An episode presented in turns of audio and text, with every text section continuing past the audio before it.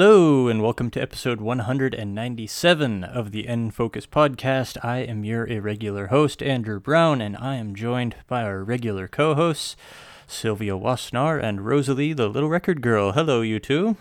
Hello. Hello. All right, so we got a huge episode with a huge week of news, so let's jump right into our latest Nintendo news.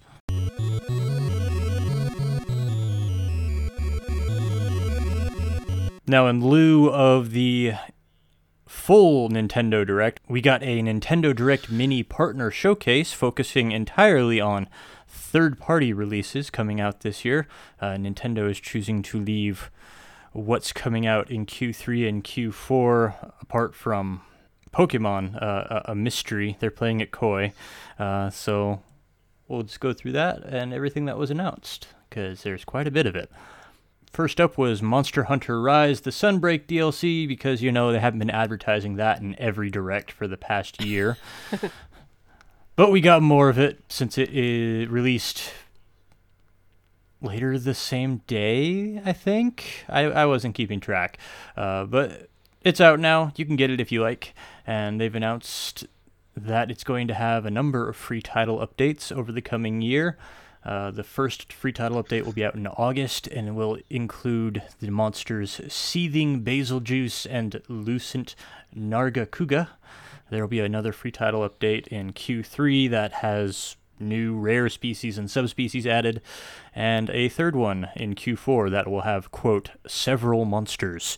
And there will be additional free title updates in 2023, and there's a demo out for it now. Now, Andy Sylvie and myself all played Monster Hunter Rise last year. We it was a highlight of the year for us last year, I think. We all enjoyed it. We all recommended it, and all three of us are not getting this DLC. Sylvie, why is that? It's just a huge commitment. Um, mm-hmm. I know how much time I put into the original game, the base game. Just with everything else that I'm currently playing, I don't know if I can spend. It's sixty dollars here, which is wow quite pricey. Games usually released around 80, so it's probably a substantial DLC. I'll probably love it. I will get it at some point. Just right now, it I can't make it the only game that I play. yeah, I'm kind of in the same boat. Uh, I just finished playing Xenoblade Chronicles 2, which was a huge commitment unto itself. now I'm I'm trying to get back to into Elden Ring to you know hopefully finish that this year. Dark Souls and Monster Hunter are actually pretty similar games, really. Uh, so there's that too, where I, I don't want to burn myself out on them. I did finish Monster Hunter Rise. I, I reached the credits, but I still think that I have more to do before I can even start the DLC because there is a certain point of the end game you have to reach before you can do the DLC, and I don't think I'm actually at that point yet. So uh, even if I did get it, I wouldn't be ready to actually start it. I really like the look of this DLC. I really liked Monster Hunter Rise. I just I don't have time for it right now, and hopefully that's not the case with too many people because Monster Hunter Rise launching as a, a timed exclusive for Switch was a pretty big deal, especially considering third parties are pretty reluctant to develop games specifically for the Switch. Mostly what we get from them is ports. So if the DLC doesn't do well, I'm concerned what that might do to the relationship between Capcom and, and Nintendo as far as future Monster Hunter games go. Yeah, I mean, I haven't even seen people talking about this on Twitter. Normally, mm. when, when the original game came out, there was lots of screenshots and captures on my timeline. This has been out for like five days now, and I don't think I've seen a single person talk about it. So that's a little worrying. Are are people still favoring the one that came out before World over this one? Ah. Maybe. That's the only one that I've I haven't played. heard about World in years. Nobody talks about that game anymore. yeah, World is good, but I feel like Rise is better just in terms of quality of life, oh. features. Just an opinion. All right, next up was announced uh, NieR Automata, the end of Yorha edition, is going to get a Switch port, and that'll be out October 6th. This game came out just like a week before Breath of the Wild came out, I think. Oh. There are people out there who swear by this game. They call it the best game ever made, and I'm like, you know, Breath of the Wild came out like the next day, right? I've just never been particularly interested in this game, partly because it's made by Platinum, and the only Platinum game I've ever really liked is Bayonetta 2. I did pre-order this. I'm gonna finally play it on Switch, but I don't know. I, I I'm not any more interested in it than I was before. I'm just I'm just doing it because it's on Switch now, so I can talk about it for the podcast. That's that's literally the only reason I'm getting it. Were either of you excited for this announcement? Um, I will add I was a late bloomer to this game as well. I have a lot of friends who are hardcore NieR fans, like that's like their life. So I always had someone going, "Oh, you need to play you need to play it," like in my ear all the time. So I think I finally played it end of last year or start of this year. I can't really remember. And I was blown away. It's very. It's, it's Yoko Taro, I think that's the guy that's why it's so Yeah. good. And he's also doing the new Final Fantasy, which actually gets me really excited. They people hype it up for a reason. My only worry is how it's going to uh, run on the Switch. because even I I played it on the PS4 and even then I was like, wow, I really wish I was playing this on a PS5 or something higher end because it's it's absolutely beautiful, but it I just feel like some of that might be lost on the Switch. Well, it's 1080p 30 FPS docked, which is kind of the standard. I, I thought the trailer looked fine, but I I also don't did, yeah. have the visual standards other people have. The game is 1080p 30 FPS. I'm perfectly fine with that, but there are some people out there who are like 60 FPS or it's bad. Like whatever. Well, I mean, I gr- I grew up in the UK where we had like PAL Uh. PS1 games, and apparently that's like the worst thing in the world, and I can still play them, and I'm like, uh, uh, it's just I don't see any issue. So I, I I'm not too into that. I just worry there might be some like. I don't know. I just um I- saw a funny tweet someone did where it's like NieR announced on the Switch and it was just a screenshot but it was all pixelated and I was like ah that's clever. Um but no, I'm glad if someone only has a Switch I am really glad that it's coming because I feel like more people should have the opportunity to play it.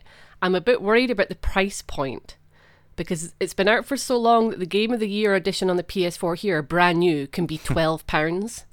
And if this is going to be like a £50 Switch game, I think that's really not okay and a bit gross. Pretty standard for Switch ports, so yeah, I don't even blink at that anymore.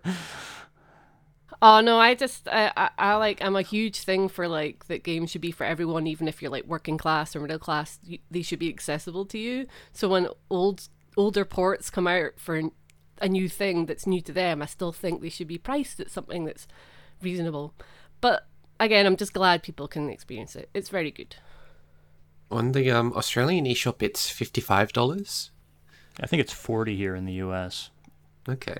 Okay, so that's still not at the higher end. So that's No, it's it's it's a mid-range game. It's cheap for a AAA release. yeah. Yeah, I've tried to play this game so many times. Um, tried to play it on PC, but the PC port's really bad and it does not function properly.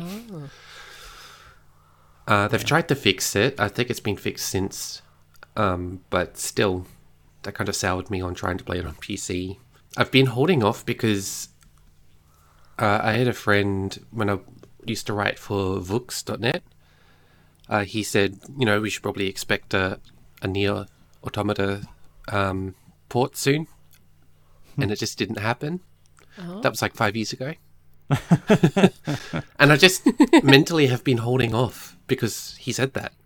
So now that it's finally here, maybe I'll finally play through it. Yay. Oh, I just hope Bayonetta 3 gets announced and just completely buries this game. It's like, who cares about that? Let's play Bayonetta 3. Why not both? oh, I will Why play not both. I just I won't care about one of them. I played Nier Automata and Bayonetta 3. I played Nier Automata. Let's move on.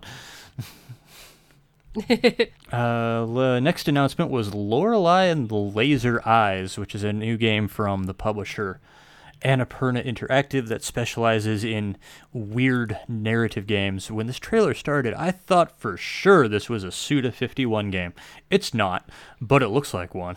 Did this make an impression on either of you? Not particularly. Yeah. No, I, ca- I kind of zoomed out a bit. Sometimes when you see lots of games that look like we're a quirky indie game, it's like, oh, again. Which sounds bad, but some like when you tune into something like this, it's more the kind of, you know, it's more the monster hunters and the things that you're kind of looking out for. I thought this would maybe be something that would be on the indie showcase or something. It is strange. Annapurna Interactive is usually in the indie stuff, but this one landed Mm-hmm. here. It does look like it's got much higher production values than the than the standard Annapurna game, and they've become pretty big uh, since they started. So maybe they're just making that leap into the next the next A designation. So good for them. But next up was Super Bomberman R2. Super Bomberman R was one of the launch titles for Switch, and I, I don't think one of the more successful ones. Uh, any Bomberman fans on the show? No, sorry. I, I liked it as a kid. Um, I have some nostalgia for it. I didn't play the one, uh, the one that came out previously, just Yeah. called R, and the servers I think are closed now anyway. So, um, I have some nostalgia for it, but not enough to like buy every new game that comes out because they're all very very Yeah. similar. Like uh, I had Wario Blast on the Game Boy. That was Bomberman, but you played as Wario. That was a good game, and Bomberman 64 was all right. But I, I've just never really been too interested in in other releases in the series. Yeah. Uh, if you are a Bomberman fan, there is another game coming out, which is always nice, and uh, it's not uh, Bomberman Zero reboot disaster either. So something to be excited for at least. Next up was Mega Man Battle Network Legacy Collection, uh, which they said has 10 games in it. It's actually six because a lot of those games that they are saying are 10 games are actually uh, Pokemon style differentiations between the same numbered title. Uh, but still, that's a lot of Mega Man Battle Network. I only played the first game in this series, but I did really like it, and I, I liked it enough that I actually played it multiple times. So I would be very interested in actually getting this and playing the rest of the series, you know, slowly over over the course of a couple of years. Uh, Yeah, this this is a pre-order Mm-hmm. for me because it's my favorite like version of Mega Man. I love the anime that was out at a similar time as well. Um, and it's really nice to see like Game Boy Advance collections come out because there was the Castlevania one as well. Mm-hmm. Highlight of last year, So I'm like, yeah. ooh, I hope this is like a new. Yeah, I hope this is a new trend. But either way, like this is the Mega Man collection I was waiting for. So I'm like, yeah, I'm so Yeah. excited. Again, I've only played the first like two, so it'll be nice to actually like experience more over a period of time because I remember them being quite long. Yeah, if you've not played the Battle Network series, it's it's more of an RPG, although it's got very unusual mechanics. It, it's set in a world where everything is connected to the internet, and that creates problems because there's you know evil people out there wanting to use the internet to cause problems. So when your even your oven is connected to the internet, a virus can get in there and start a fire in your house. But uh, there's a bunch of kids running around who have their own like little personal virtual assistants, I guess, uh, that can jack into all of these internet connected items and fight inside of them. And, you know, the main character naturally has one based on Mega Man. And the other characters have, you know, there's Roll, there's Rockman, all the familiar, or uh, not Rockman, uh, Gutsman, all of the familiar Mega Man characters, and you fight the familiar Mega Man villains, but it's set in this world based on a, a more modern idea of the internet. And you draw cards that determine what your abilities you can use, and you fight in this arena that's two three by three grids. You're standing on one grid, your opponents are standing on the other, and you move around in real time. You can dodge attacks as they come at you. It, it almost becomes a bullet hell game at times. And when your power meter fills up, then you can use one of the cards that you've drawn in your hand. It's a really cool game. I really liked it. I really recommend it just based off the first one. Uh, Sylvie, do you, have you any experience with this series? Not at all, sorry. Yeah. That sound interesting at all to you, that pitch there? Not really. I know what it's all about, and it just Yeah. isn't my thing. Okay, that's fair enough. But two of us at least are excited to hear about this, and I think we'll both be getting it. Uh, Pac-Man World Repack is going to be out August 26. It's a remake of Pac-Man World, and I I racked my brain and I could not remember when Pac-Man World came out. I want to say it was a GameCube slash PS2 release. Uh, but personally, I, I find any version of Pac-Man that has legs and arms just incredibly off-putting. So I think that's why I memory hold this game. uh, any Pac-Man World fans on the show? Not here. Yeah. No, uh, I didn't even grow up with Pac-Man. I grew up with this little this little machine my mum had from the eighties, and it was like a bootleg Pac-Man. It was called Yeah, there were a lot of those. and we still have it. Um, so no. I saw a lot of hype for this on my Wow. on my Twitter feed, so I was like, "Wow, there's lots of Pac-Man fans that have just come out of nowhere." Okay, Well, best of luck to them. It doesn't sound like they'll be getting much support from us. Uh, Blanc is out in February next year as a console exclusive. It's about a white fawn and a black wolf cub who have to work together to get somewhere, do something. Uh, this game reminded me a lot of Journey, uh, especially the way the characters move through the environment. There's a, a scene where they're gliding down a snowdrift, the way you glide down the sand dunes in Journey, and it's got drop in, drop out, seamless internet multiplayer. It sounded like, and, and it's told completely without dialogue or exposition or text of any kind. So, totally reminded me of Journey.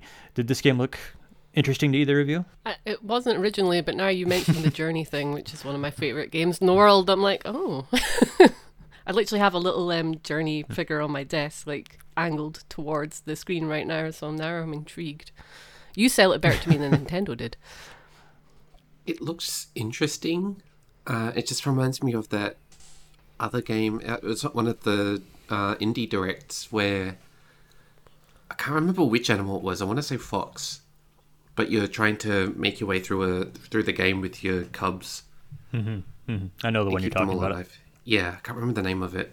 It's supposed to be out in a couple months. I also can't remember the name of it, but I think it was in the first indie direct of the year. Somebody wants to go back and listen to that episode. We we talked about it. We all thought it looked good. it um, looks good, but it looks like it's going to be really sad, Oh, I'm sure. Yeah. Uh, and I don't want to play sad games. Aside from aside from Journey, it also reminded me of the Fox and the Hound, and uh, I I think we all know how that ends. Not well. but the game looks gorgeous. The art style is so striking. Was very impressed. Yeah, very excellent use of color. I thought this was, you know, visually at least a highlight of this mini partner showcase, whatever that means. Let's uh, not also forget that the Journey developers have released a game called Sky: The Children of Light. It's a free-to-play game. It is on Switch, and it is the semi-sequel to Journey. So, you know, if you haven't played that yet, you, you might want to take a look at that. That might give you an idea of how much you might enjoy Blanc. Uh, next up, a big announcement for Switch. A big cult release. Uh, Return to Monkey Island will be out sometime in the next six months. Monkey Island series, of course, you know, classic SCUMM style adventure games from the PC in the 90s. Uh, this ignores everything after the second game, I believe, because they've got the original developer back. He's m- making this game himself, and this is the sequel that he wanted to make but couldn't. Rosalie, I believe you're a Monkey Island fan. Were you excited yeah, I this? Yeah, I grew up with all the kind of Lucas Arts point and click era, Mm-hmm. like uh, Grim Fandango and things like that. So um, I am really excited about this. Um, my mother-in-law is actually like the biggest Monkey Island fan ever, and she's actually going to buy a Switch just for this. Wow. I think it is coming out with other things, but she wants to experience it that way.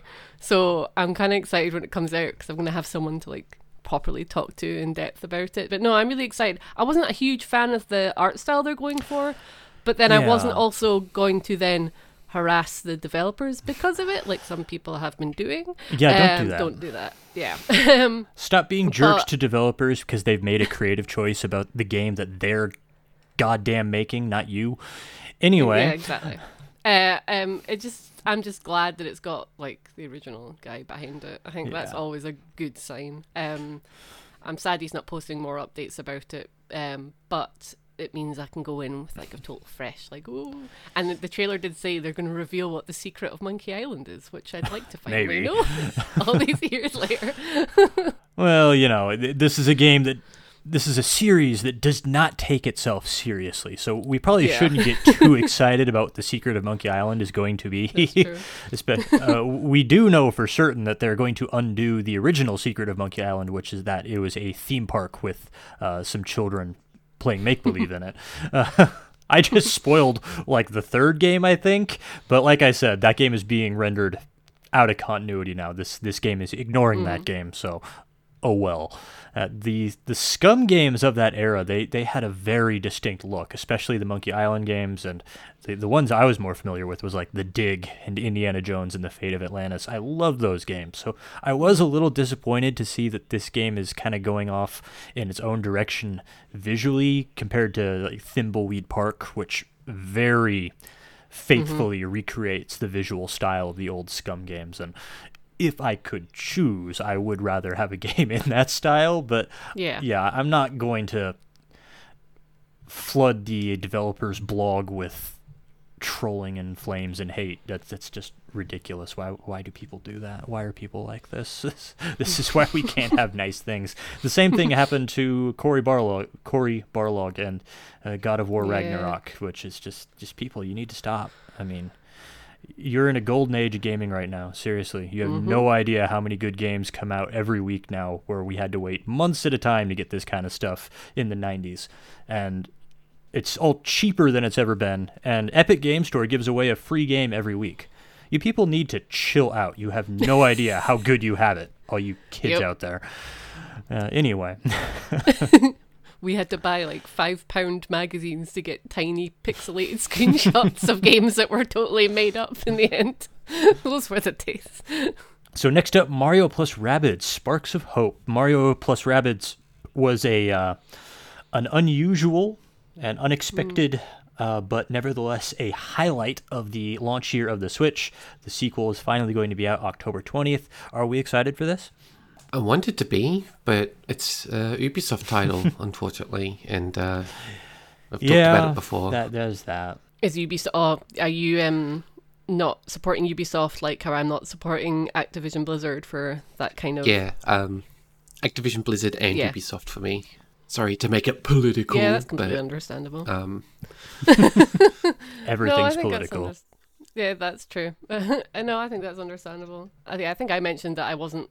I was like a bit annoyed about Overwatch and people being excited for it as well, like in the last episode. So yeah, it, and it is a shame because this game looks like a lot of fun. The developers look like they've got they're putting a lot of passion into this. It looks like a huge improvement over the original, and the original was already pretty good. Mm-hmm.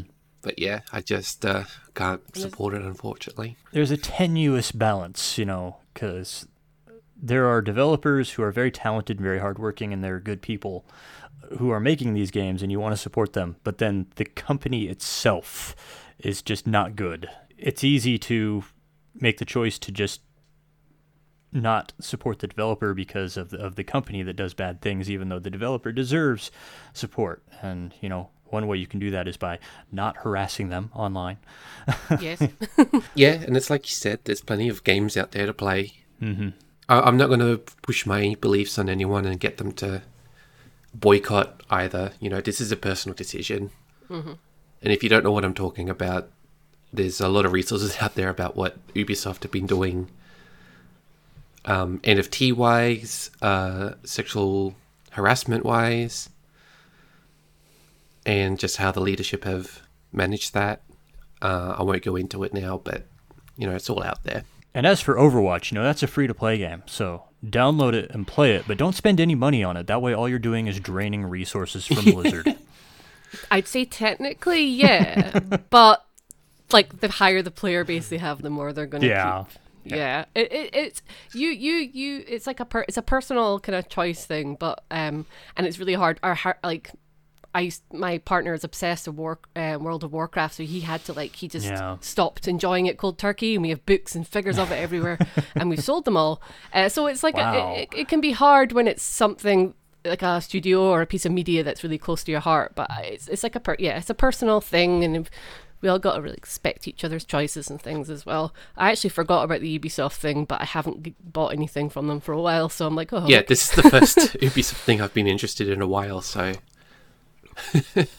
kind of lucky there. Well, we could talk about this all day. So, uh, yeah. not, not, it's not an important discussion, but uh, not what the podcast is focused on. So, No. little Noah, Scion of Paradise. Uh, I couldn't quite get a full understanding of this game. It, it might be like a life sim, but with side-scrolling dungeons in between each section. That was that was the impression I got from it, but that might be entirely wrong.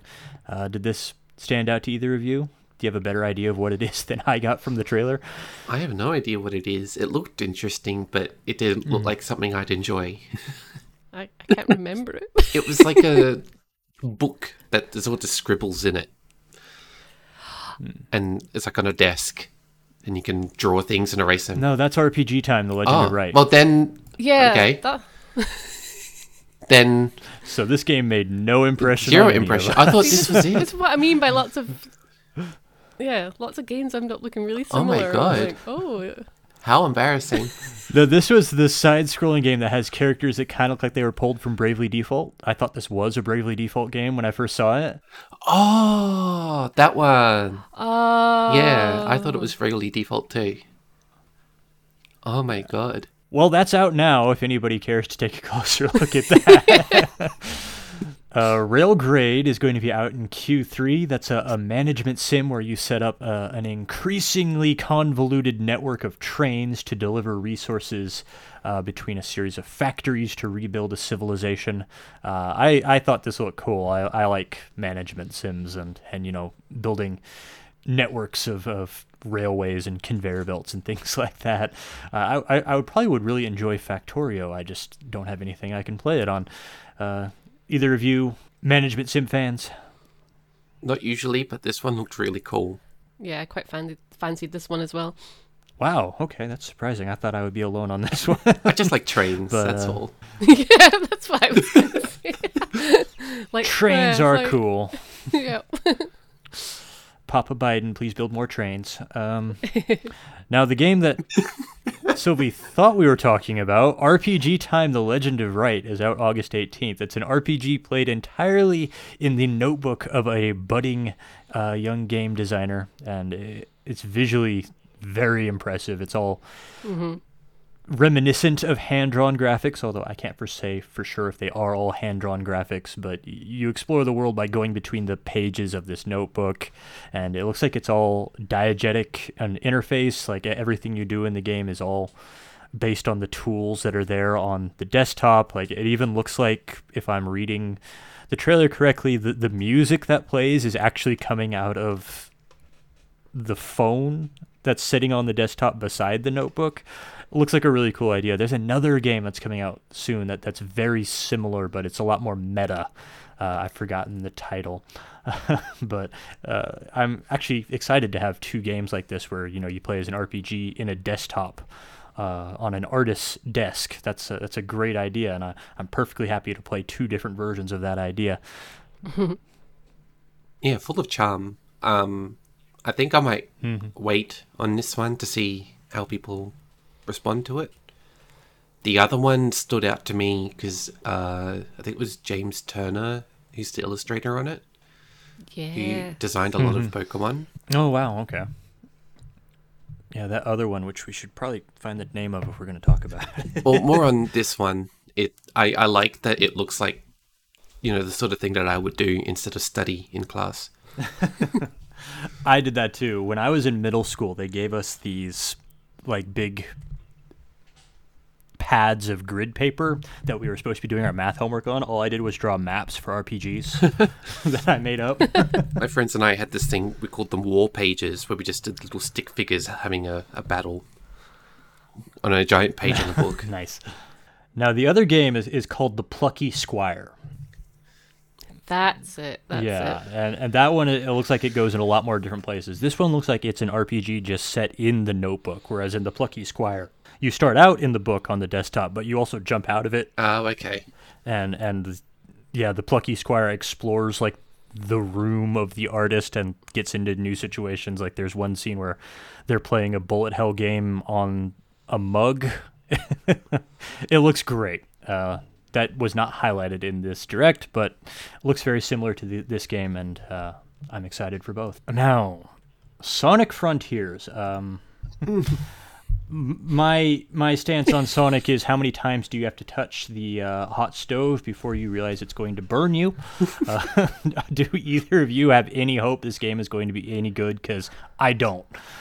Yeah, I'm a Sonic fan, and much to a lot of people's dismay, that includes like classic Sonic and 3D Sonic. Wow. Um, I know, I'm sorry, but I was excited for this until in this direct it said it was coming out in like the summer or like something. It was soon, and I was like, Q4. Oh, yeah. I thought everything they showed was like early. um, and it's very kind of grey and washed out. And part of what Sonic's good ab- good about Sonic, it's very the world's very colourful and bright, and it, it just it it's very odd. I'm a bit worried. I played the last main game, Forces. I didn't get it on release. I played it much later, and I did end up liking it. Uh, I'm just yeah, I'm a bit worried. I wasn't worried, and now I'm worried. From what I understand about Sonic is that they just haven't figured out how to make him work in 3D. And when they get close, they ignore all the lessons they've learned and just go in a different direction. Yeah. yeah, They've gotten mean- close. Like there are some of the chase levels, some of the, the Sonic slash Shadow levels in Sonic Adventure 2 Battle are actually pretty good. Unfortunately, that's not what the game was. The game also was a lot of, you know, the, the other kind of levels which were not good. and, and I've never Yeah, played but- a, a 3D Sonic game that has a camera that's any good. And this game also looks like its camera is terrible. So, you know. I, I I will defend the other Sonic levels because Sonic Adventure 2 is in like my top five favorite games of all time, and that includes the ones where you hunt for the shards of the Master Emeralds. Um, but I know, I know. Um, but I just wish they would make something, or just port that to the Switch instead. That would that would the GameCube version that would be a lot more exciting now. I think. Yeah, I I'm like a Sonic fan that even if they they release like ten bad games, I'm still I'm still there. I'm- I'm still holding out hope. I'm surprised we haven't had Sonic Ma- Mania 2 at this point. I'm sure they're working on it. This one just looks like the Sega hired this man sort of Unreal Engine fan creates Mario in Unreal Engine 5 something. It just doesn't look like there's any art direction. And it's a shame because an open world Sonic could be a really cool thing. I've seen some fan games and I'm like, wow, that's impressive. And I wish they did would do what they did with Mania, maybe hired more like fans who seem to understand a lot more about Sonic sometimes than the actual developers do. But uh, we'll see. It might surprise everybody, but I'm the fact that it's coming out sooner rather than later doesn't bode well for me. I'm worried. Next up, we had Disney Dreamlight Valley. Looks like it, they described it as a life sim, and it does look like there's like some customization as far as the world and you building out, you know, where where people's houses are. But uh, the pitch from the game seems to be that you are this new resident in in Dreamlight Valley, where all the Disney characters live, but they've all lost their memories.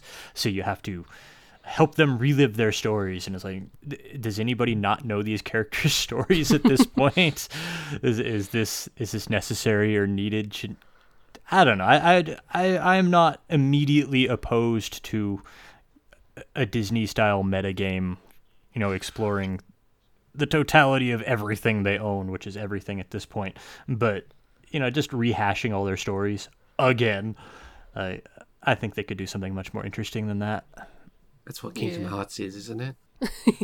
Who knows at this point? At least this one isn't a cloud version. But it is coming into early access September 6th. What exactly that means, they did not explain, but there's going to be an early access game on the Switch. Uh, hopefully, that is not like a PC early access game where the game isn't finished yet and you're just paying money to beta test it for them.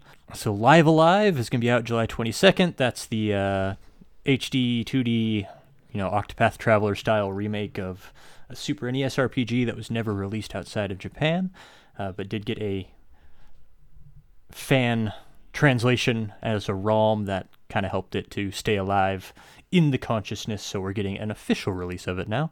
Uh, are either of you excited for uh, a nice 16-bit era RPG instead of a current era 100-hour RPG? Yeah, I I hadn't heard of it until it was first announced, and it looks really cool. I know it's going for that um the kind of the style where it's kind of like 2D um, HD. they have the sprites. Yeah, that's it. That's what I was going to say. Um, and maybe that's we've had too much of that lately, but I think it, they've made it look really, really smart. Um, so I'm actually quite intrigued. I love old school that kind of era JRPGs, so I'm assuming that I'll probably love it. So I wasn't going to get it, but now I'm probably going to get it.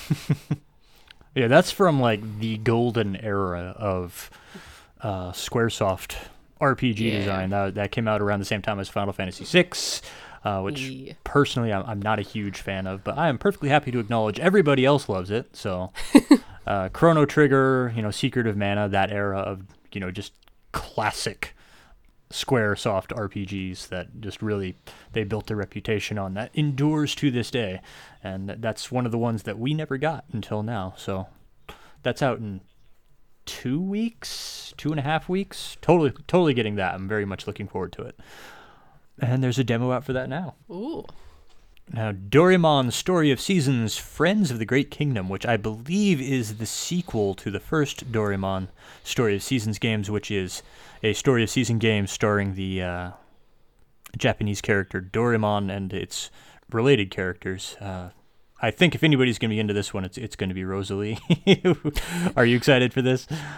Um, I didn't grow up with Doraemon. Hmm. Um, my my childhood BFF did, so I would go to her house and she'd have little like childhood toys of him everywhere. So I'm familiar all, with him.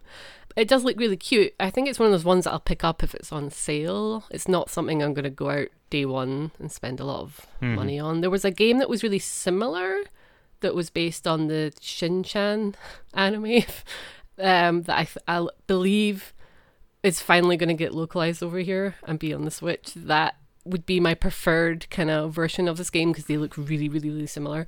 Um, but yeah, it's not something I'm because Doraemon's like a ch- for children when it comes to comes to like anime and stuff. So I don't think I'm like the target demographic of it, but it does look really, really cute. And I've heard actually really good things about the previous game from other people. I know people like made American um, Switch accounts just so they could play it because I think it didn't initially come out over here. The, the animation is, is really nice, especially for a Story of Seasons game, which um, can Yeah. often look rather cheap, but th- they've really leaned into the art aesthetic of that series here, and it just really elevates what Story of Seasons is. But I think yeah, we're too old for this one. well, I don't want to assume I'm too old for anything. Like there are plenty of things that I've watched that I'm too old for. That I was like, oh, this is actually really good. I'll happily watch this. but uh, you know, I, I got plenty of farm sims I can play, which we'll we'll circle back around to that near the end here. yeah. Uh, Minecraft Legends is going to be out next year. Uh, it's a another Minecraft spin-off, but this one is a real-time strategy game. Sylvia, I believe you played Minecraft Dungeons, whatever that thing was it was called. Dungeons, yeah. Uh, yeah. Uh, the Diablo 2 knockoff. Uh, are you excited for Legends? It's got my interest. I'm still not entirely sure what it is. If it's like a Mm-hmm. RTS or something. Uh, looks like you you play as a character who runs around on horseback, and you have to fight off monsters invading from the, the Nether or whatever that purple area in Minecraft Yeah, is called. Nether. And you have to like, yeah, you you have to rally like all the animals to fight back. So like you're fighting all the demons with like an army of pigs. it looks interesting. Like like Minecraft Dungeons, I just thought maybe that just looks so derivative. I have no interest in playing that. But I actually looked at this. It was like I could see myself enjoying this. I'll give it a shot. Um, it'd probably come out in Game Pass, Mm-hmm. so Yeah, that's true. so low, low risk for us too, at least. Yeah. The base building aspect of, of an RTS, but applied to Minecraft, is just a, an interesting idea unto itself. So uh, there's something here, I think. Uh, Dragon Quest Treasures, a spin off of the Dragon Quest series, is going to be out December 9th. Another game that it's kind of hard to tell what exactly is going on here, but it looks like you get a team of Dragon Quest monsters with different abilities and you go out into a sandbox and you hunt for treasure. Okay.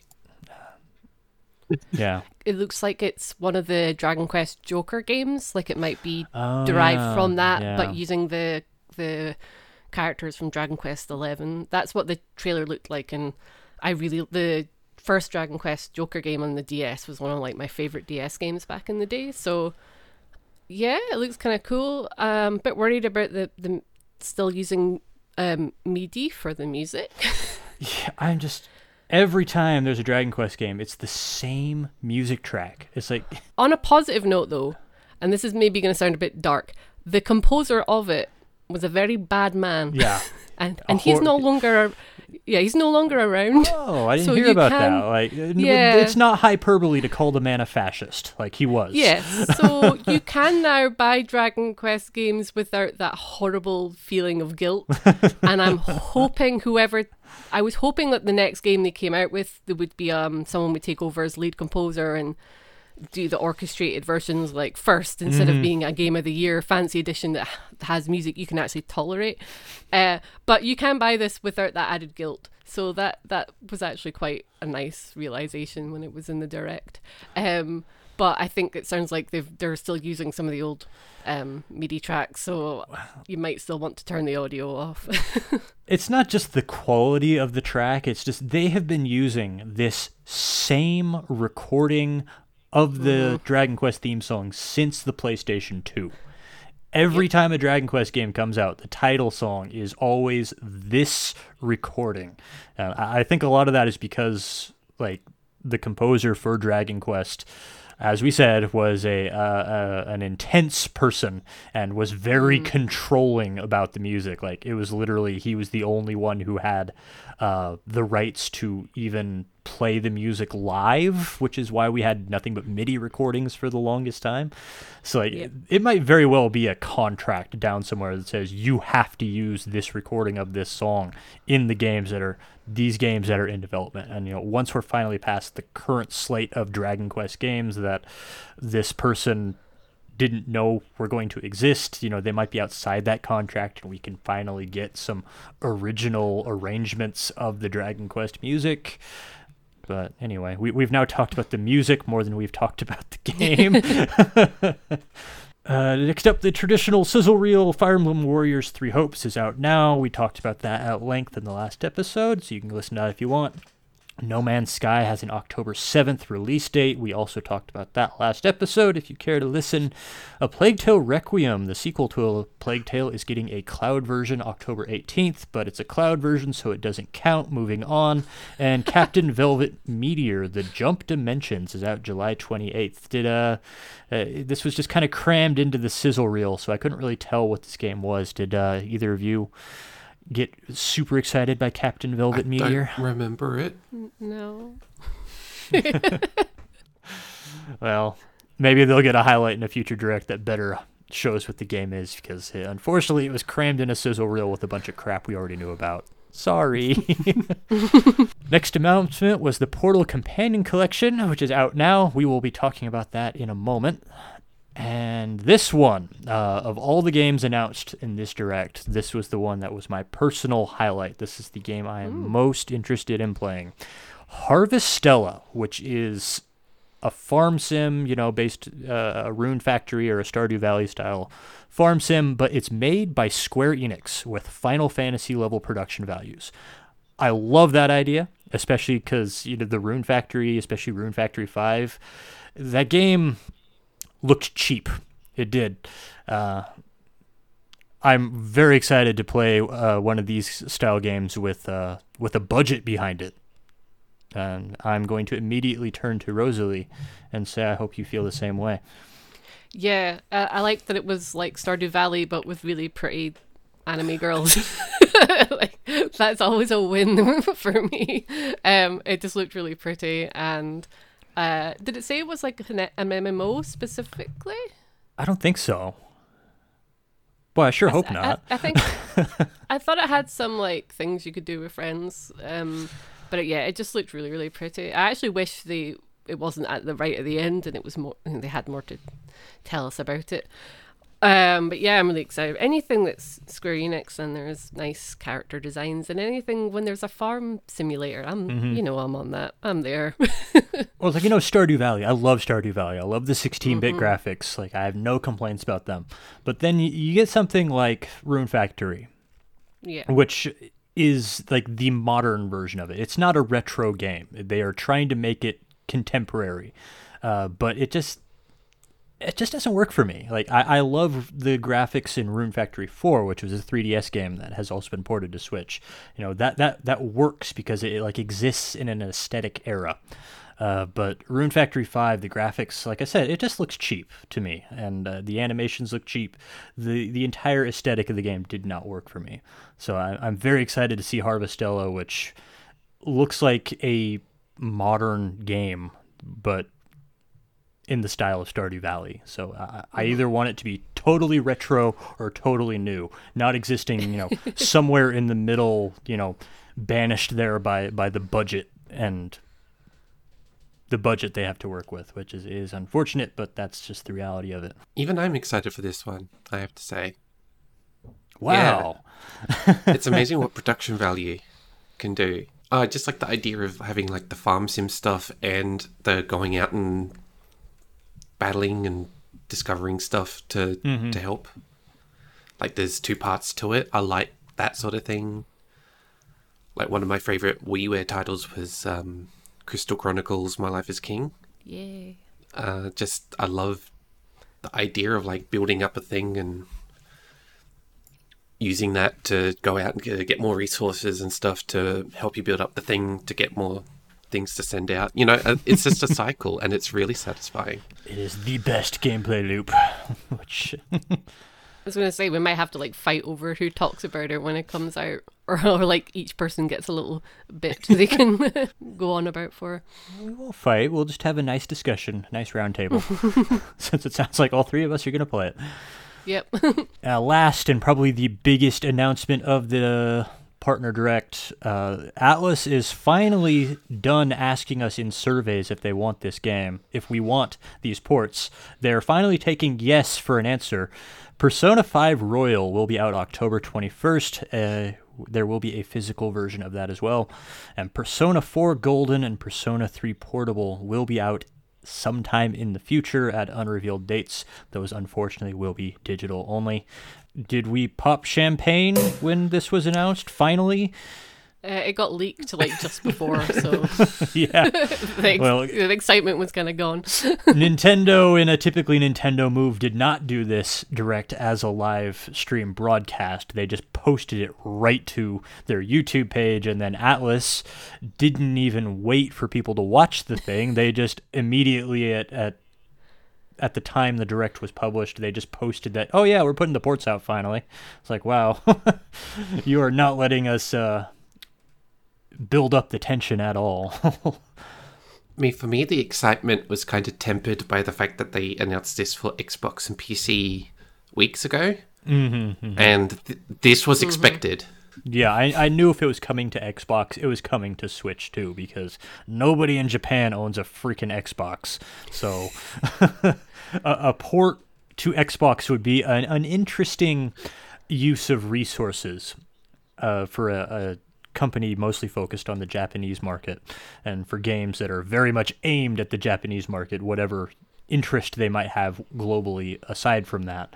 So like eh, once they said it was on Xbox, like oh yeah, those are getting Switch ports too. I have no doubt, and, and yeah, you know we were right. Yeah, there was a there was a press release like emailed to people after the Xbox showcase that said, "Oh, by the way, it's also on the PS5." So you're like, "Well, it's kind of given now, isn't it, that the Switch is going to be on the Switch too?" But it's good. Yeah, this this announcement should have been exciting, and it just felt annoying because it's like, yeah, we know Yeah, you could have said this weeks ago, and I- I'm still happy. it's just they did it the worst way. They did it the most Atlus way possible. That's the most anticlimactic way they could have announced this. it's like we been new. They've been announcing announcements for like the last couple of months for the Persona 25th anniversary. I want to say, mm-hmm. and apparently this is one of them. you can you can spend like four hundred, might have been five hundred dollars or something to get a Persona record player, and all it has is like stickers on it. Yep. But it's good that it's um. I actually the Persona Five I played was the original one before Royal was like a thing. Uh, so I, I, but I haven't played Royal because Persona Five is really, really, really, really yeah. long. It's like a commitment. 80 to 100 hours. Yeah, Yeah. So, and I, I don't really, there's a lot of it that I love, but I just don't have the energy to, and the sanity maybe to like put in to play again, even if it's been like a couple, it's been like a few years. But the fact that I can play it portably Exactly, actually, exactly, yeah. might make me want to play it because I can have something on in the background. And I, there's a lot of, there's like loads of added content and things that I really do need to experience. Um, so that's cool. Um, I kind of wish it came out a lot earlier. Uh, the good thing about Royal is a lot of the new content is actually worked into the stuff that you'll be replaying. Uh, some of the dungeons are remixed. The Oh. added story stuff is technically a third uh, semester, but there's a lot of lead up to it in the other two semesters. Does does I've heard I've heard Morgana lets you do Yep. more things before they're like go to sleep, which was like the most annoying thing about the game. It's like no, I want to do more mini games and cool things. Um, so that's the thing I'm looking forward to. There's new social links in Royal that if you want to do the um, the ex- extra content, make sure that you get those maxed out before the end of the second semester. Otherwise, it won't unlock. Oh, I'm trying to say that in the least spoilery way possible. um, but it's also interesting that Persona 4 Golden and Persona 3 Portable, they're both, they, they were on PSP and PS Vita, and now they're on Switch. So it would come full circle. Vita is still my favorite handheld, despite being a Nintendo fan. But um, ruled. it is it's it is it is good that like because not many people still have one. I don't know many people. I think I don't know have many friends that also have a Vita and that still like they use on a day to day basis. So it is really good. Persona fans are you know this is the perfect time to be a Persona fan or to become a new one. Yeah, it's worth mentioning that these might be might look like numbered sequels, but um, they're not that connected to each other. And if you've Yeah, it's like Final Fantasy. sort of, Yeah, which is good because it, it it it sounds like they're releasing them in reverse order. They are. which is yeah. I, I'm kind of worried about that because uh, I'm worried if by the time Persona 3 Portable comes out, it's just gonna feel old compared to four and five. So I'm... Well, the thing is, is that Persona 3 Portable, because it was a PSP game, it's basically just a visual novel. Yeah, that's what I saw. I, I saw some video of it uh, in a Nintendo Life video where they were talking about all three of these ports, and Persona Three looks very still. it's got a lot of still images, like, and all, all when you're going through the world, you're not actually walking as the player character like you do in four and five. You're just selecting an icon on like a door. Hmm. It looks like a like a '90s point and click adventure game practically. I'm a little. I think the dungeons are like bird's eye. Oh wow, I, I knew the old, like the original Persona games. I, I knew those were first person, but Yeah. Yeah. Anyway, I hate we'll see about Persona Three Portable. Uh, it, you know, it might. Be, Persona 4 Golden's one of my favorites. yeah, Yep, same. hopefully Persona 3 will be like it'll feel so old that it, it'll feel distinct and unique, not just, you know, like like a I'm trying to think of the right word. Uh, I'll just stick with old. Just just a, like an old version of Persona 4. but we'll find Well, does. Persona 3 Portable let you control teammates? Yeah. Because in Persona 3 and Persona 3 uh, FES, which is the PS2 uh, Golden or Royal, Mm-hmm. um, you couldn't. Yeah, no, that's a thing in a lot of RPGs. I've never understood it. Dragon Quest used to do that too, where you couldn't actually control your party members, and you just kind of had to hope they didn't do incredibly stupid things. Which they did. But that's exciting. Uh, how how do we feel overall about this partner showcase? Give it a 7 out of 10, I think. Mm-hmm. There was some good stuff in there. Nothing that made me go, oh, wow, mind blowing. But Yeah. not like, oh, that was a bad direct. it was just good. Yeah, I think there's been at least one thing in it for like everybody, which is usually the case for directs. Um, the Mega Man thing just made me really, really happy. So the minute that was announced, I was like, well, that's it. good direct. Yeah, Mega Man, Blanc, Return to Monkey Island, Harvest-O, they all look great. I probably would have been a lot more enthusiastic about this if the thing they closed on weren't things that we already kind of suspected was happening just Yeah. just by watching the industry. But you know, as I often talk about now, for some reason, uh, not everybody is an enthusiast like we are. They're not actually, you know, constantly watching social media for these kind of things and and seeing the clues and reading between the lines. I'm sure plenty of people watch this and were completely surprised by the Persona ports. They're probably thrilled. Now do Jet Set Radio Future. Yes, yes, we should do that. Did that indie Jet Set Radio game ever come out? Not yet. Okay. No. I don't know when it's coming out. Well, anyway, uh, that's the latest Nintendo news. Now let's quickly move on with what we played this week. As was announced during the direct, uh, the Portal Companion Collection was going to be released the same day. Both Sylvie and I have gotten it. It's the ports of Portal 1 and Portal 2. Probably uh, critically the most important thing that Valve Soft ever ever made before they changed to uh, you know just being a platform holder instead of actually making games. Uh, I finished Portal. You know, Portal's a super quick game. You can finish in three or four hours, uh, and I'm about halfway through Portal Two now. Sylvie, how how have you felt about these ports? They feel solid. Mm-hmm. Like they run really smoothly. I think they're 60 frames per second. I couldn't tell. I, I somebody asked me, and I was like, uh, "Don't ask me because uh, I, I'm not real observant about these kind of things." But my my instinct was it was 30 FPS. It feels fluid, um, and it doesn't feel jittery. And those are arguably more important than a high frame rate, especially in a game like Portal, where you have to be constantly aware of your surroundings in 3D space. Like it's a, por- uh, a puzzle game about bending space to your advantage. So if there's any jitters or anything like that, that can really disorient you very quickly. None of that in these ports. They're very, very solid. They've got gyro controls. They do? Oh, I should turn those on. They're in the settings stuff by default. okay. But it's a first person game and you have a gun, but it's not a shooter. So you don't really need like the the twitch shooting that motion controls afford you, but it is nice that it's there because I have the more the more I've played first person shooters on Switch, the more I've come to appreciate motion aiming. So I might I might toggle those on as I finish out the rest of Portal 2 in next week. yeah, so should we talk about the story and setting first or the gameplay?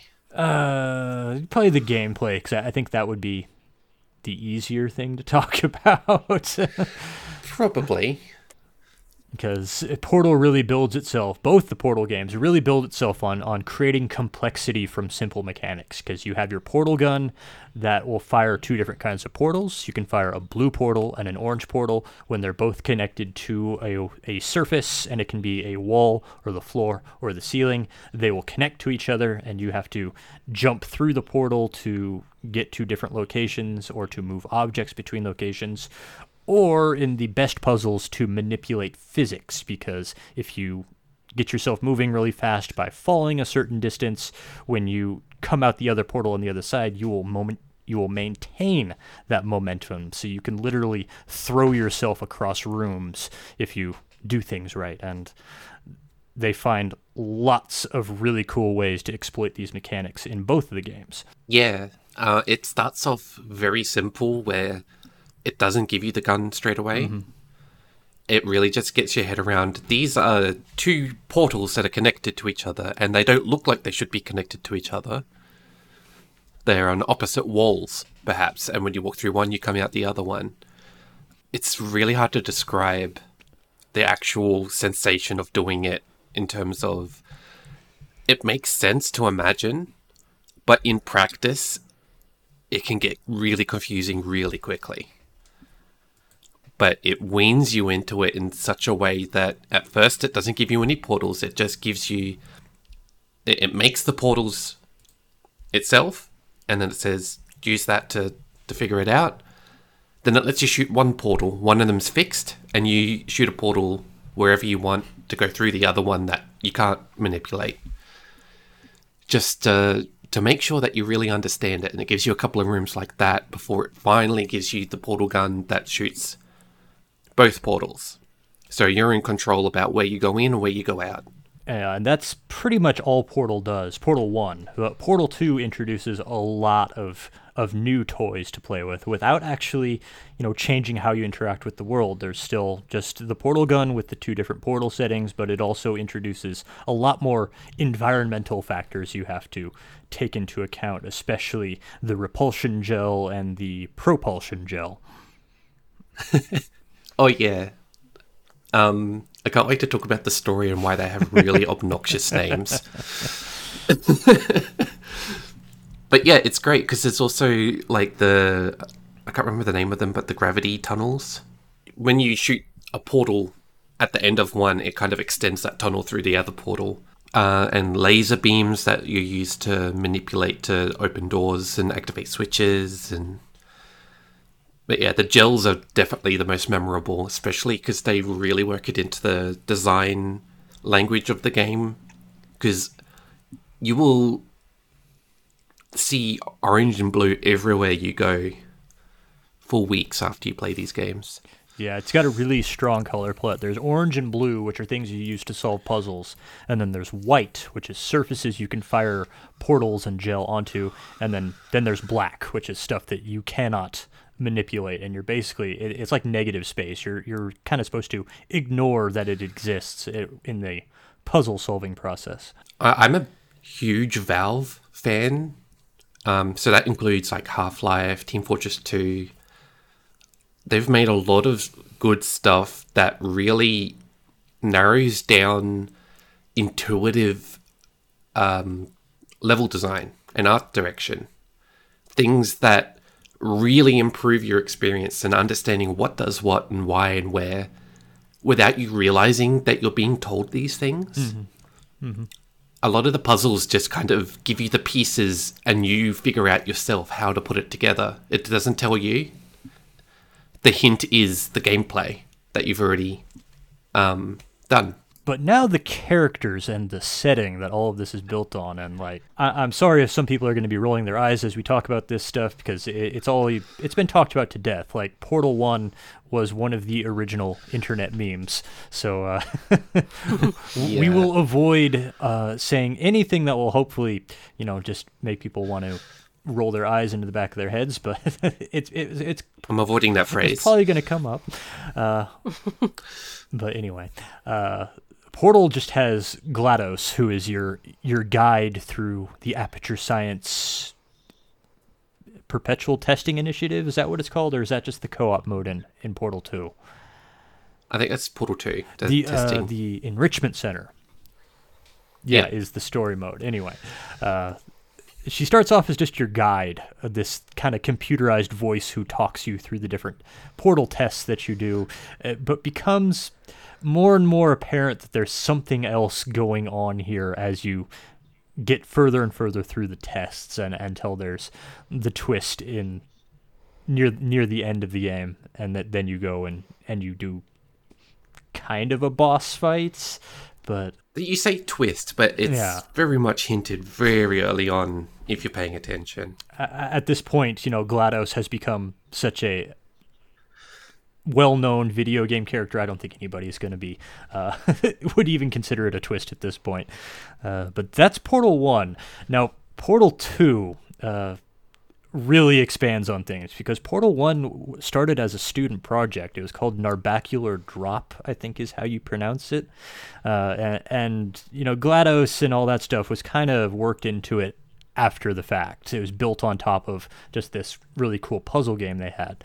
Now, Portal 2, they were able to build from the ground up, uh, and they really built out, you know, Aperture Science and all the characters that are in it, especially uh, Wheatley, who is your new ally at the start of the game, and you meet the man. Well, you, you don't meet him, but y- you encounter the man who is responsible for Aperture Science, Cave Johnson, who was a shower rod salesman who built portal technology completely by accident, trying to design a better shower rod. Yeah. who, who is wonderfully voiced by J.K. Simmons as well. Mm-hmm. yes. and and just just the opening moments of Portal 2 it's a 10 year old game now 10 plus years old that opening moment still totally holds up it's an incredibly impressive use of a physics engine Yeah, well, it's developed its own um, technology in it, where it's basically adding a camera to the other portal to make it look like it's going on forever. Mm-hmm. It's hard to explain, and it's probably not even that interesting to anyone but me. But um, one of the, the best things that you can do in this game is just put one on the ceiling, one on the floor, and just fall for infinity. yep. Yeah, the the Cave Johnson stuff is fantastic, mm-hmm. and the way it's presented, where you start off in the modern facility, events happen that place you in the facility from the '60s, which is just hidden, like miles under the ground, and you you go up to like the '70s and the '80s, and there's all these pre-recordings from Cave Johnson. The design language changes. It's got this very '60s looking logo they all just look like different kinds of apertures, but the font choice. this is a graphic designer, I'm a big nerd for this stuff. It's just so cool. Um, and it explains a bit of the backstory behind the player character, Chell. Not a huge amount. It's not very explicitly stated. There's a, a main plot to the game, but there's little things that kind of add depth to the mystery about your character and its and her relationship to Aperture Science. Yeah, and just the way the characters are developed as you go through these different, you know, iterations of Aperture Science as it grew decade upon decade. In, in the first game, GLaDOS is just kind of this evil voice that taunts you and just makes fun of you and teases you and stuff, but there's not a lot of depth there. But when you get into Portal 2, and you spend a lot of time with GLaDOS and you find out more about her origins and what makes her what makes her work. She becomes a much more layered character, which really leads into the ending and you know how, your interpretation of what happens in that ending. And and then there's Cave Johnson who kind of goes through the same thing, even though he's he's just kind of this voice that does these rants over loudspeakers and he, he has the kind of personality where he's the person who will pre-record rants and make his employees listen to them on loudspeakers but you do really get a better understanding of who he is and then there's wheatley who also is very well performed by Stephen Merchant. I mean, a, a, all the voice actors in this game were just they do a great job, and Yeah, the, Wheatley um, goes on his own journey too. I, had the, I had the opportunity to meet uh, GLaDOS, um, Ellen McLain, because she came to a convention here in the UK and she signed my um, Portal 2 copy and then she actually sang the songs on Oh. stage. And Oh, um, wow. it was really, really cool and she's absolutely lovely. And then you find out her husband is actually Sniper from Team Fortress. Yep. So it's like it was just really, yeah. The voice acting is like probably my the thing that I'm personally nerdy about for the Portal games because it's so well done, so so well done. yeah, it's so well written, it's so well performed, and it's just put together in this way that's so coherent. This is a facility that should not be. It, it should. It just shouldn't exist. There's, there's ineptitude from top to bottom in aperture science, but it still feels so believable because the way that they give it life is just so endearing, I guess. yeah. Because on top of being you know incredibly well written and incredibly well performed, it's also the most impressive thing it does. It's incredibly funny. I'm constantly laughing playing this game, even though it's it's getting into some pretty dark humor places. Like Yeah. between just the quality of the puzzles, the quality of the setting, the quality of the story, the production values, I really I think Portal 2 might be one of the new best games on Switch. I hadn't re- I hadn't realized that till we were sitting here talking about it, but yeah, I- I'm saying that now. Like this is one of the new like top tier Switch games. Yeah, I, I can't recommend it enough. Portal, the original Portal is fantastic, and I highly recommend starting with it, especially because after you play Portal 2, it's hard going back to Portal. It, it it does feel it's small. It feels small and simple, uh, and It was a Half Life mod. yeah, A half, like a Source Engine game. I mean, to the point where modders have actually managed to get Half Life 2 running from this port of Portal because there's enough of it in there still. It's still a great game. It sets up the events of Portal 2. Not that lore and story are the most important parts of this. It's it really is about the characters and the setting. But the gameplay, of course, So the companion collection is twenty bucks now, uh, U.S. Not not not going to break your bank to get that. You, you get two games for it, uh, which is a good deal. But like Valve games frequently go on sale for deep discounts, so uh, probably not going to happen right away. But I would not be at all surprised if in a couple years you can get this game for seventy five percent off, and I highly recommend you get it when that happens because Portal Two is. Seriously, it's one of the all-time greats, and I'm just thrilled it's on Switch now. yeah, if you somehow haven't played these already, or even if you have and you just want to play it on the go, these are fantastic ports of fantastic games. And I really hope that Half Life is next. Yeah. I would vote for Left 4 Dead personally. Uh, I was never a huge Half Life fan, Oh. but you know, if if these sell well enough, maybe Valve will do that, and because they've got the tools in place now for at least at least the games they made with Source to get ported. It, it could happen. I believe it now. Well, I believe these came away about from the um, Steam Deck. So these are originally Steam Deck ports that they've downscaled a little bit for um, Switch. Well, if you're a fan, We'll see. fingers crossed, but please do not harass Gabe Newell, even even if he, he is not 100% the best person in the world. Still, set the standard.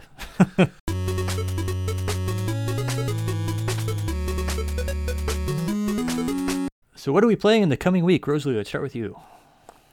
Yeah, I found this game on the eShop. I don't know how to pronounce it. Mar- Martian Forest? Mylene in the Forest? Is it? I do even. It just, it's a dungeon crawler. It's got cute anime girls. Again, that seems to be a, a thing with me. It just looked like a really nice dungeon crawler, which I quite like. It's meant to be kind of inspired by all those games you see. Is it Al- Altair? There's like alchemy games, and there's like hundreds of them. and you're, Oh, like, an anime Atelier? girl. Yeah, Uh, Atelier, yeah, yeah. yeah. it's meant. Yeah, it's meant to be inspired by them. Um, it might not be any good, but it looks cute. Uh, I think I usually believe I've heard of every Switch game. I've never heard of this one. so, I think. It, yeah, I think it was originally a PC game, and this is hmm. like an updated version. But I read some reviews, and they said if you li- like that, it was pretty fun for an experience, and I got it on sale. So, on sale, good reviews usually means a good time. So cool. we shall see. Yeah. So I'm going to be playing Torna the Golden Country for the uh, standalone game slash expansion slash DLC for Xenoblade Chronicles 2. It's complicated. We'll talk about that. Uh, Sylvia, are you playing anything? All of my friends have gotten into Fortnite lately, so Oh, that's no. what my week has been spent on. um, so I'll be playing um, Three Hopes again, hopefully Mm-hmm. finish one path. We shall see.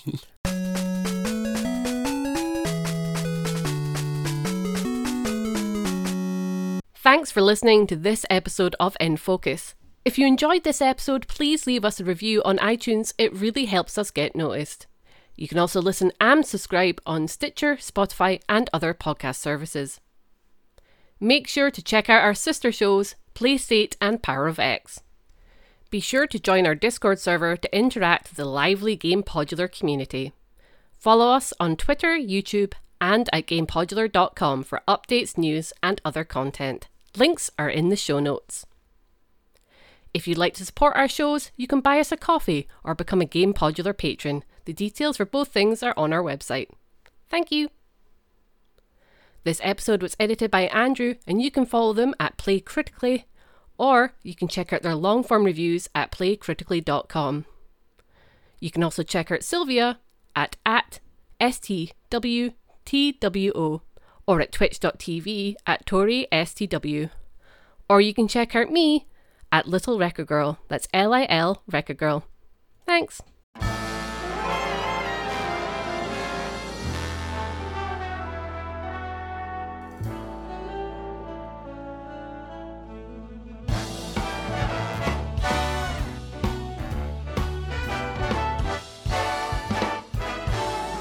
This was a triumph I'm making a note here, huge success. It's hard to overstate my satisfaction. Aperture science. Do what we must because we can. For the good of all of us, except the ones who are dead. But there's no sense crying over every mistake. Keep on trying till you run out of cake. And the science gets done, and you make a neat gun for the people who are still alive.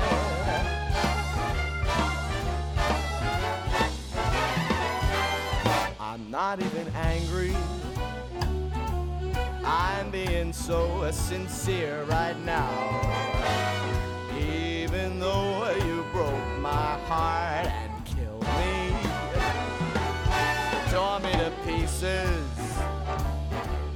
threw every piece into a fire.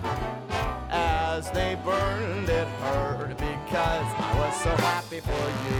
Now these points of data make a beautiful line. And we're out of beta, we're releasing on time. So I'm glad I got burned think of all the things we've learned for the people who are still alive.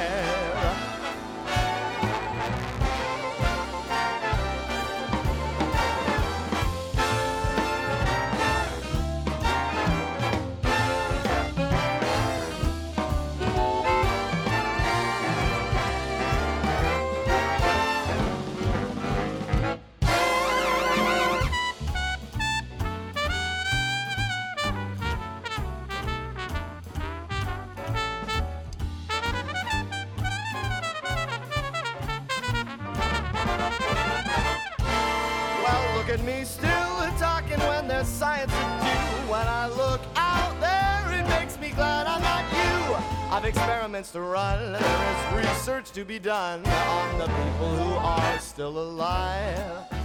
And believe me, I am still alive. And while you're dying, I'll be still alive. I feel fantastic and I'm still alive. And when you're dead, I will be still alive.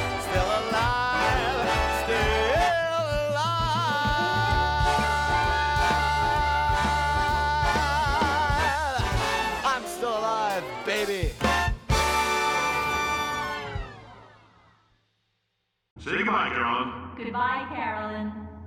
She is a gem.